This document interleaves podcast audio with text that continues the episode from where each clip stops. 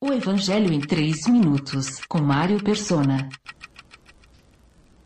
Libertados de uma tormenta terrível, os discípulos do barco estavam apavorados e perguntavam uns aos outros: Quem é este que até o vento e o mar lhe obedecem? Marcos 4, 41. Eles tinham acabado de ver um Jesus perfeitamente humano, quando estava na popa, dormindo com a cabeça sobre um travesseiro, Marcos 4, 38, e perfeitamente divino, quando se levantou, repreendeu o vento e disse ao mar: Aquiete-se, acalme-se. O vento se aquietou e fez-se completa bonança, no versículo 39. Qual é o problema deles agora, dos discípulos?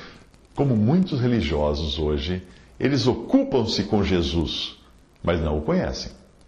Se você não conhece quem é Jesus e o que realmente fez, não pode ter certeza da salvação eterna. E por eterna eu falo de uma salvação impossível de ser perdida. Antes de sair por aí berrando nas praças com uma Bíblia na mão, é melhor você fazer a lição de casa, porque alguém pode perguntar se você tem certeza de ir para o céu. O que você responderá? Hum, que não é como os outros homens, ladrões, corruptos, adúlteros, que jejua duas vezes por semana e dá o dízimo de tudo quanto ganha? O fariseu, que se gabava dos seus feitos, saiu perdido da presença de Deus. O publicano, que nem ousava olhar para o céu, mas batendo no peito dizia: Deus tem misericórdia de mim, que sou pecador, saiu justificado. Isso aí você encontra em Lucas 18, de 9 a 14. A versão moderna daquele fariseu são os que confiam na sua própria justiça. E aí, de nariz empinado, se acham mais justos e santos do que os que não frequentam a mesma congregação e seguem sua mesma lista de regras.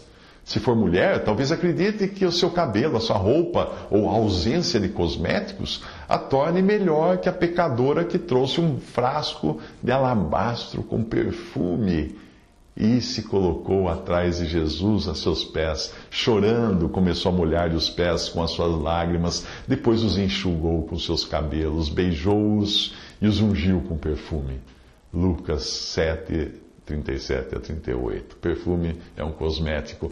Deus não liberta você das cadeias eternas por bom comportamento.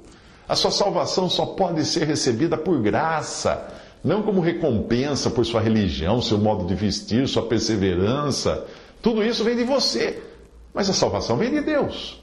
E só é dada aos que se veem tão pecadores quanto incapazes de serem salvos por seus próprios meios. Nas siderúrgicas, a sucata que chega passa por um detector de radiação antes de ser transformada na panela da sua cozinha. Metais usados em processos radioativos devem ser eliminados. Eu e você somos a sucata que Deus quis transformar em ouro. A menos que você entenda a real contaminação do seu pecado e que nada do que é seu serve para Deus, não irá jamais entender o valor da obra de Cristo. Visite 3minutos.net. Dúvidas? Visite respondi.com.br. Adquira os livros ou baixe o e-book. Também para Android e iPhone.